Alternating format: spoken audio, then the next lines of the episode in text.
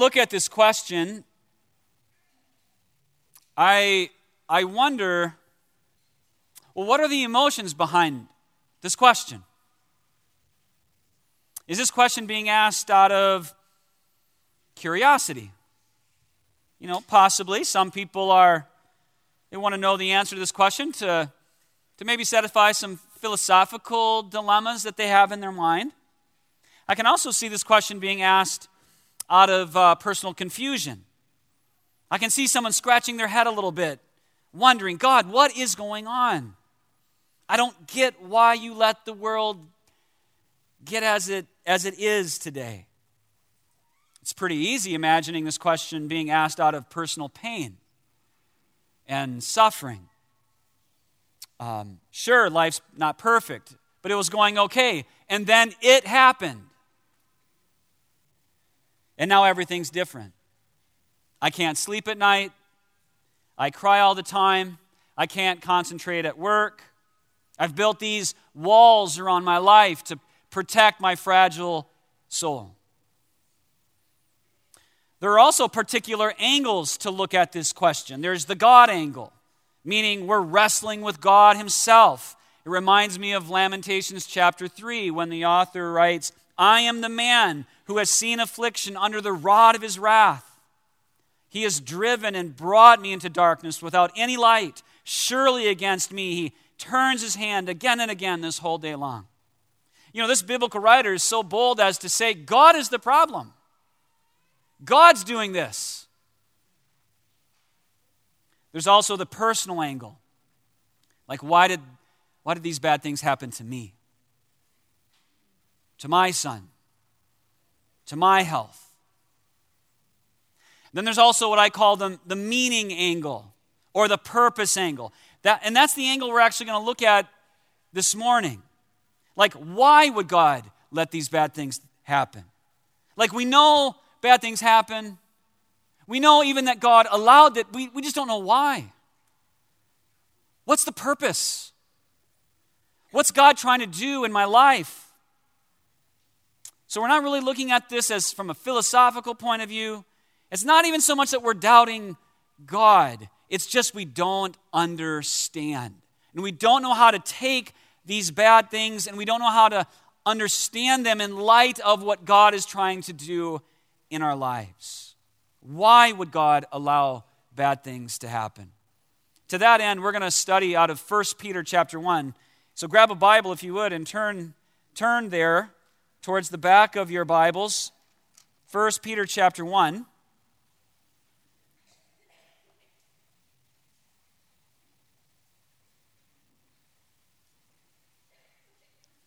And before we read, let me ask God's help to hear His word this morning.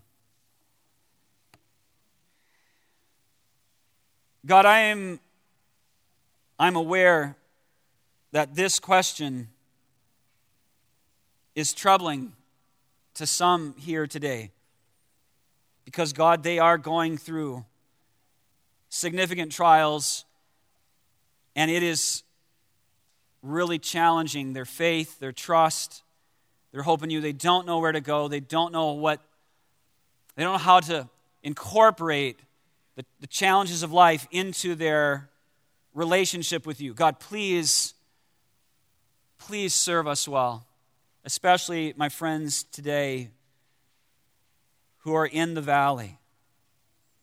Help us hear now your word. In Jesus' name I pray. Amen. So we're going to read verses 6 and 7 of 1 Peter chapter 1. It's our principal passage this morning. It reads this way In this you rejoice,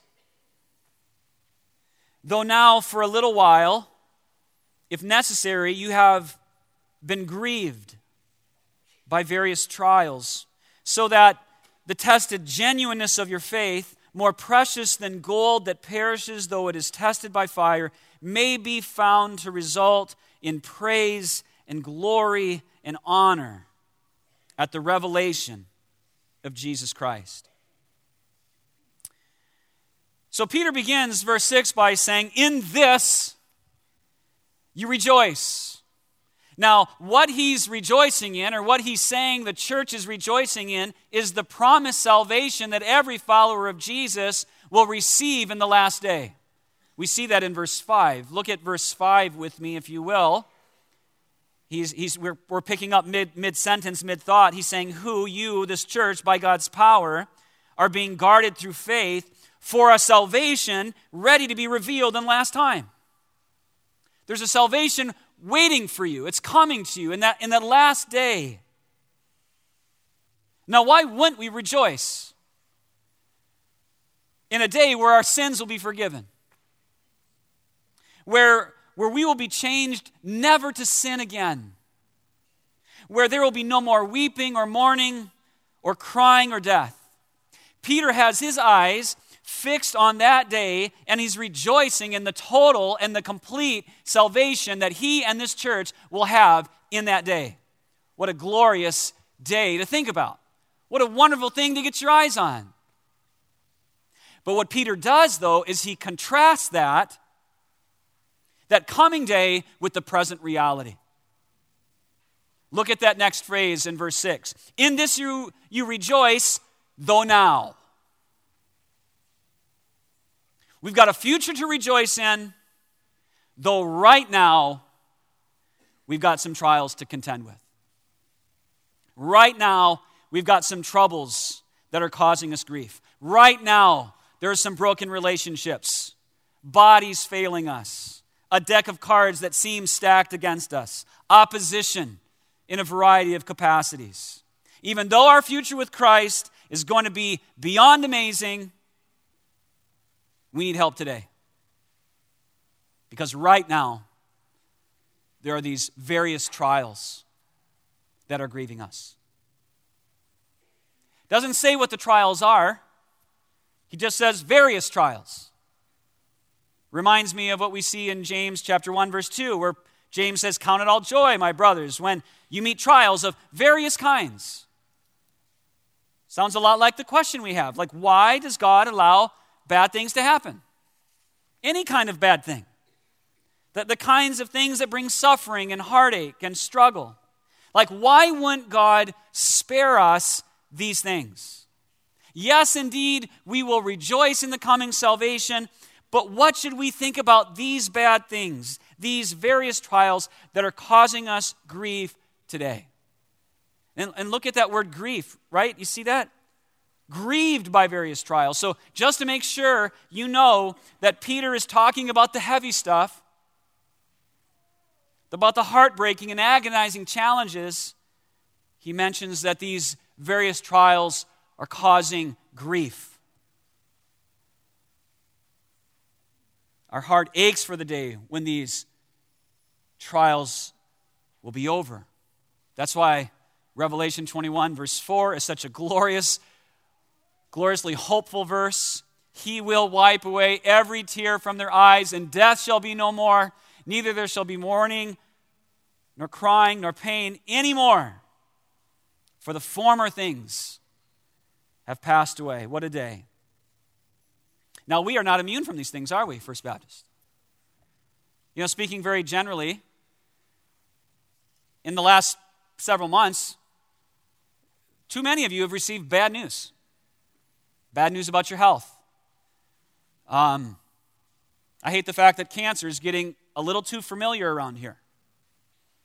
Not a big fan of that. I know others of you have, have had other health concerns for you or for your family members. Some of you have endured relational, family strife for too long. And you, just don't know what to do. And we don't share that stuff, obviously, publicly. You know, that, that these are your stories to tell, not ours. So we, we try hard to, to respect privacy.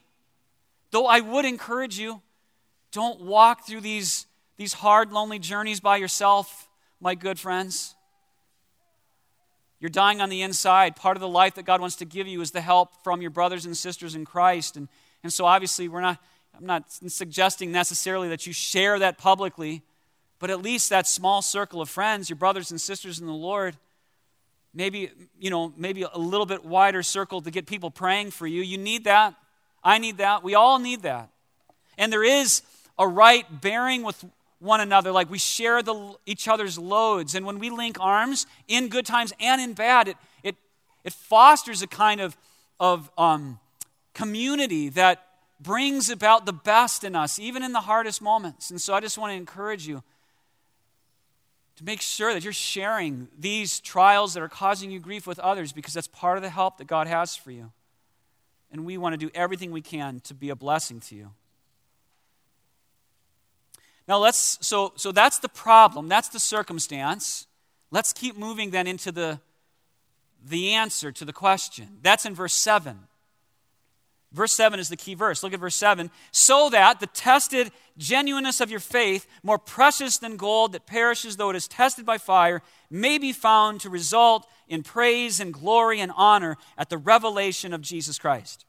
Now, anytime you're reading your New Testament, especially the New Testament letters, like 1st and 2nd Peter, Ephesians, Galatians, Romans, when you see that so that, so that phrase, that so that clause, at the beginning of verse 7, you're seeing an intended result. You are, you are seeing an intended goal. It's about purpose, it's about meaning. And, and that's the full focus of our question, right?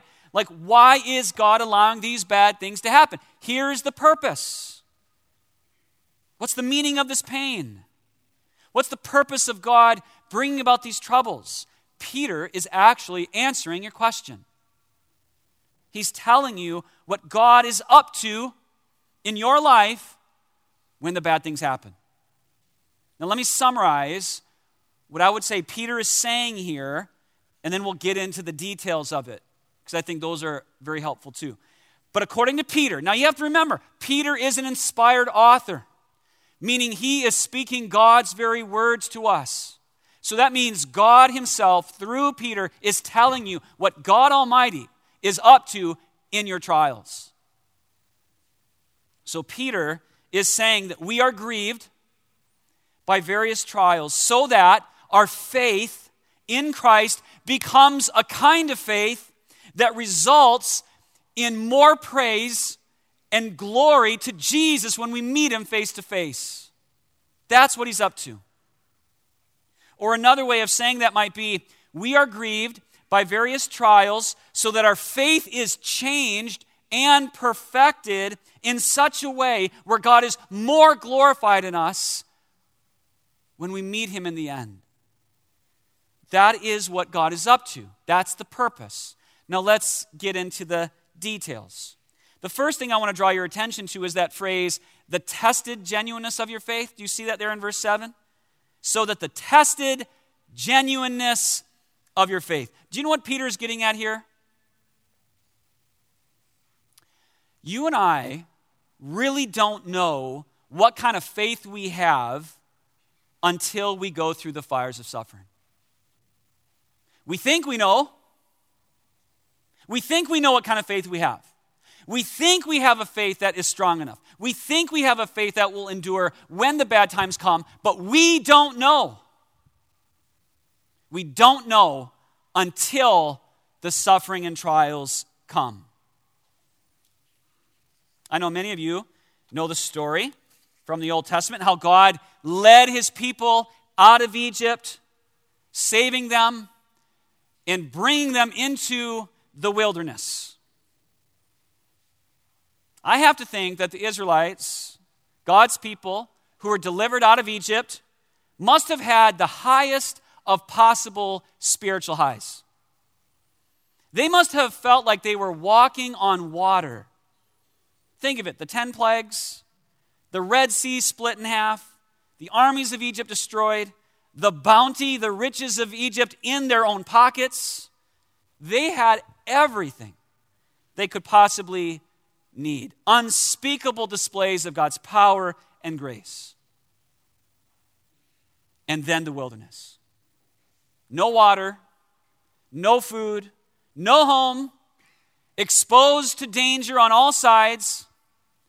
And it took just one month, one month for them to say, Send us back.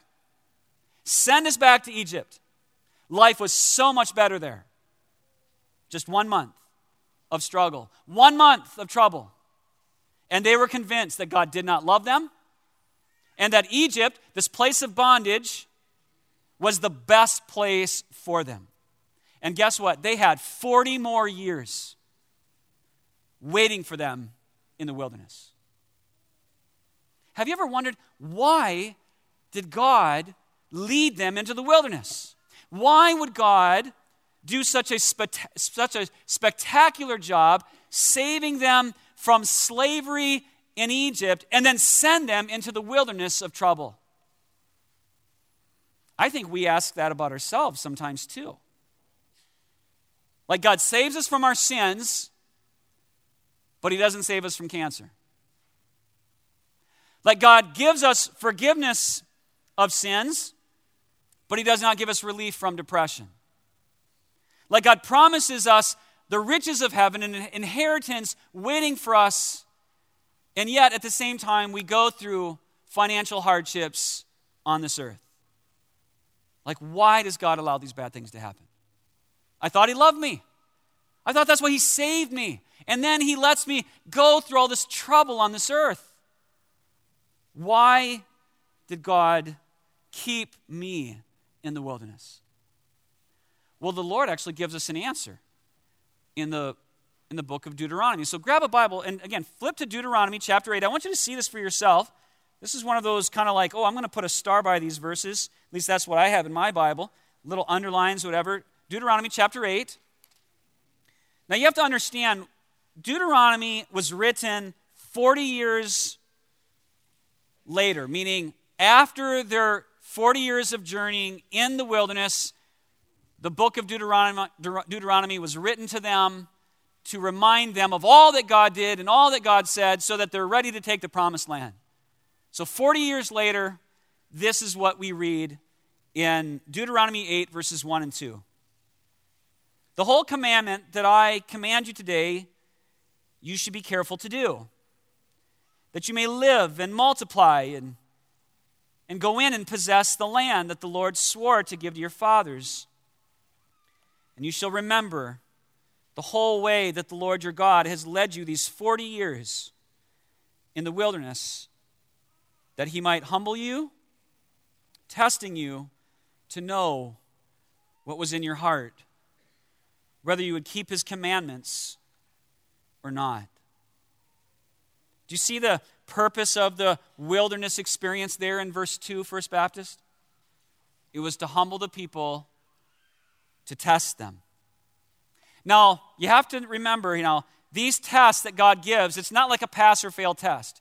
God doesn't give a test, and if you pass, you get entrance, and if you fail, you, you get pushed along the side. It's not that kind of test. It's the kind of test that reveals something.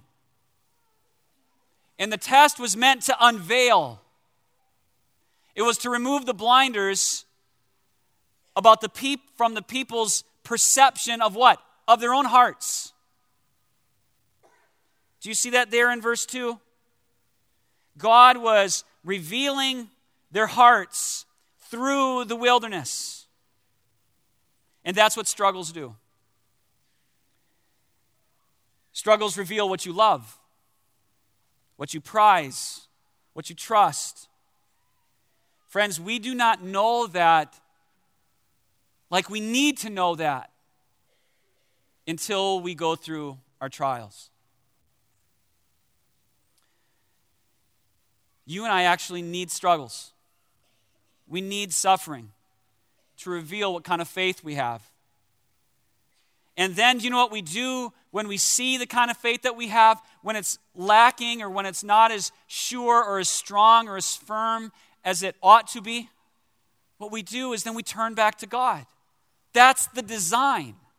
The design of the struggle is that you would see your heart as it really is by the trial. And when you see it as it is, you say, God, I need you more. I thought I had a faith that would endure. I thought I had a faith that would hold on to you. And I realized through this trial I didn't. God, I'm sorry. And yes, God, thank you for forgiving me. Thank you for helping me. And now will you give me the strength to endure? Help me see the things that I need to change. And we have this gracious God waiting for us with forgiveness and with kindness to keep drawing us to Himself. That's what God is up to. Struggles facilitate in us a renewed and deeper faith in God. That's the design. Now, look what Peter says about this renewed and deeper faith that you get through your trials. Look what he says in verse 7 again of 1 Peter. He says, They are more precious, it is more precious than gold. An ounce of gold, I just checked, I think this past week, I think it was around $1,500.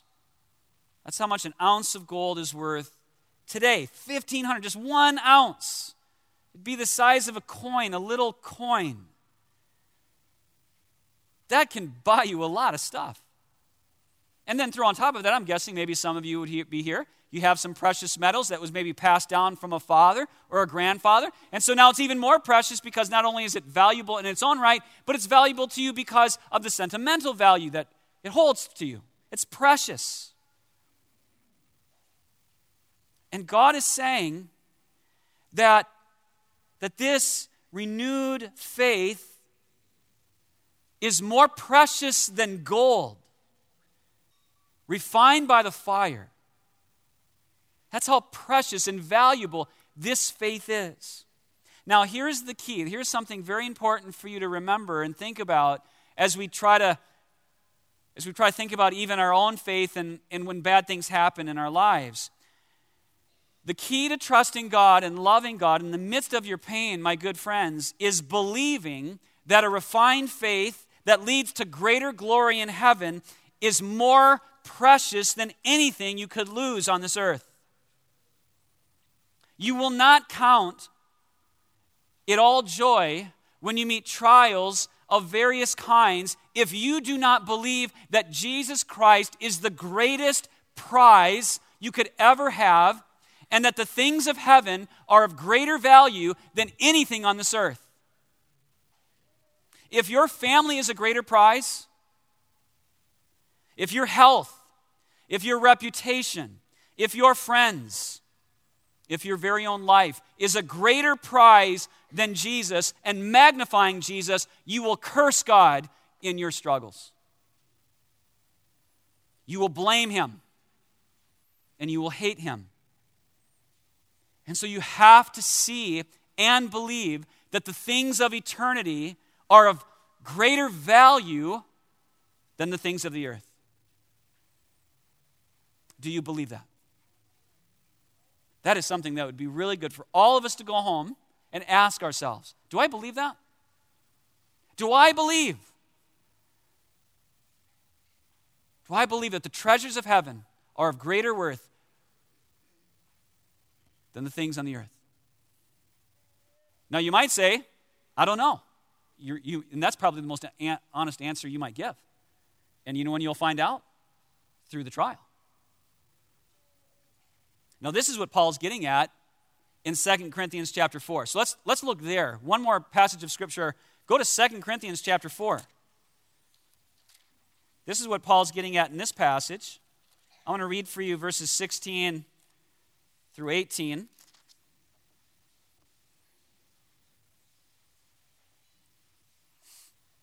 Verses 16 through 18 of 2 Corinthians chapter 4.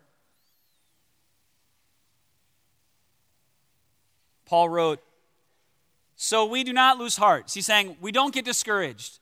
We're not going to give up in the face of all these trials. He says, though our, uh, though our outer self is wasting away, our inner self is being renewed day by day. That inner self, that's the same kind of stuff that Peter was talking about, having a faith that's being refined by the fire. Verse 17, for this light momentary affliction is preparing for us an eternal weight of glory beyond all comparison as we look not to the things that are seen, but to the things that are unseen. For the things that are seen are transient, but the things that are unseen are eternal. Paul is saying these current afflictions, these trials, cannot be compared to the glory that's being prepared for you, First Baptist. And then you notice how looking at our sufferings with the eyes of eternity makes all the difference. We can't, friends, we can't see right now with these eyes the exceeding joy that we will have worshiping Jesus with a purified faith in the coming age. We can't see that with these eyes. We can't see with these eyes right here the lasting pleasure we will experience in the presence of Jesus with a renewed faith. We can't see that with these eyes. With these eyes right here, do you know what we see? We see trouble. We see heartache.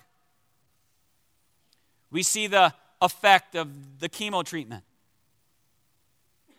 We perceive the loneliness of being in a bed all by ourselves. And so, what I guess I'm trying to say is this I understand that the things of the earth feel so close, they feel so real to us, like they are what's most important. But the scriptures are telling us the opposite. The opposite. They are transient, they are fleeting, they are temporary, they're here today and gone tomorrow. The stuff that we can only see with the eyes of faith, the glory of God, um, the splendor of Christ, the worth of a, a refined, of a refined faith, the joy of all of us being around the, the feast of God's table, enjoying our heavenly meal together. Friends, that's going to happen. That's going to happen. All of us are going to be around a table feasting and enjoying each other's company with others who know the Lord Jesus Christ in the presence of God. Like that's going to happen. That's the stuff that's going to last forever. And you can't see that with these eyes. You can only see that with the eyes of faith. And so, what I'd like to do here, just in the, in the last minute or two, is I want to talk strategy. So, I, I answered the question in that you, we, are, we are grieved by various trials. Bad things happen to us. God allows them to happen to us because He's He's refining a faith in us through the trials so that we so we can honor and glorify him as he is worthy to be glorified in the last day. But what I want to do now is I want to give you some strategies. Like let's talk about what you need to do today so that when the bad things happen, we're standing on a sure foundation and we don't curse God. I just have two things I've shared with them in the past before, but I, they're just so important. I, I feel like I have to share them again. And the first thing is revealed right there in that Second Corinthians 4 passage, you know, in verse 18. Look what Paul is doing. Look what Paul is doing in verse 18. He says, As we look not to the things that are seen, but to the things that are unseen. So Paul's actually doing something, not to get discouraged. And what he's doing is he's looking, looking to the unseen realities of heaven. That's what he's looking at. And friends, you can do that too. Like you can do that. You can look with the eyes of faith to the unseen realities of heaven that will give you courage and joy in the midst of your trials, believing that God is up to something good in your life. I know what we're tempted to do. We're tempted to stare at the trial. We're tempted to stare at the trial. And when we stare at the trial, all we think is, is what we're losing and the pain we're going through. And so, friends, we have to be resolved to look at the unseen realities to keep going. And so I just want to encourage you now, because this is an action thing. This isn't just a, well, I'll think about it. No, this is an action step. What are you giving your attention to? Like, how much time are you giving attention to the things of God? I'm afraid, for example, if the only time you're thinking about eternal things is for 30 minutes on a Sunday morning, you will not endure the trial. You just will not. You have to see through the scriptures and with the help of your brothers and sisters in Christ and through other spiritual disciplines, you have to be you have to be looking at these promises, these uh, gifts of God, these truths on a regular basis to endure? Or are you, you know, so rather than looking at Facebook all day, rather than watching YouTube videos all day, you know, rather than doing these other things, we have to be looking at the things of God. Now, the second strategic piece that I want to encourage you with is embracing this stuff today. Don't wait for your trial. If you put this stuff on the back burner, and then when your trial comes, you're like, oh, yeah, what did Pastor Brian say about that? It is too late. You are not ready. You're going to be swept up in the hurt and the confusion and the trial. You know, when, when we go through our trials, when God rips away the veil of what our faith is really like, we're not thinking in that moment, I am so thankful to God that He's refining my faith. That is not what we think about. We're thinking, God, what are you doing? And God, why would you do this? And so my encouragement would be is that you have to begin thinking and believing this stuff today. Don't wait. Do not wait. Tell yourself right now what God is doing in the bad times so that when the bad times come, you're ready. Just to encourage you, after God reveals to the people of Israel what he's up to and what he was up to in those 40 years, he also reminds them and tells them what they're about to achieve and receive. And so I want you to listen to these words and listen to them as, the, as, a, as a metaphorical picture of the reward that God is leading you to when you have a refined faith in Him. And so this is what we read, and starting in verse 7 of Deuteronomy chapter 8, it'll be on the screen for you. For the Lord your God is bringing you into a good land,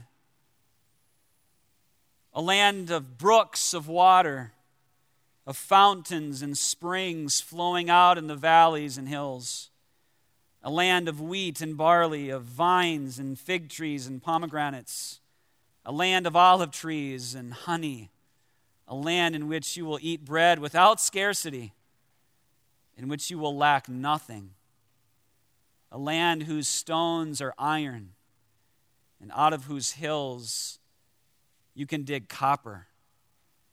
And you shall eat and be full. And you shall bless the Lord your God for the good land he has given you.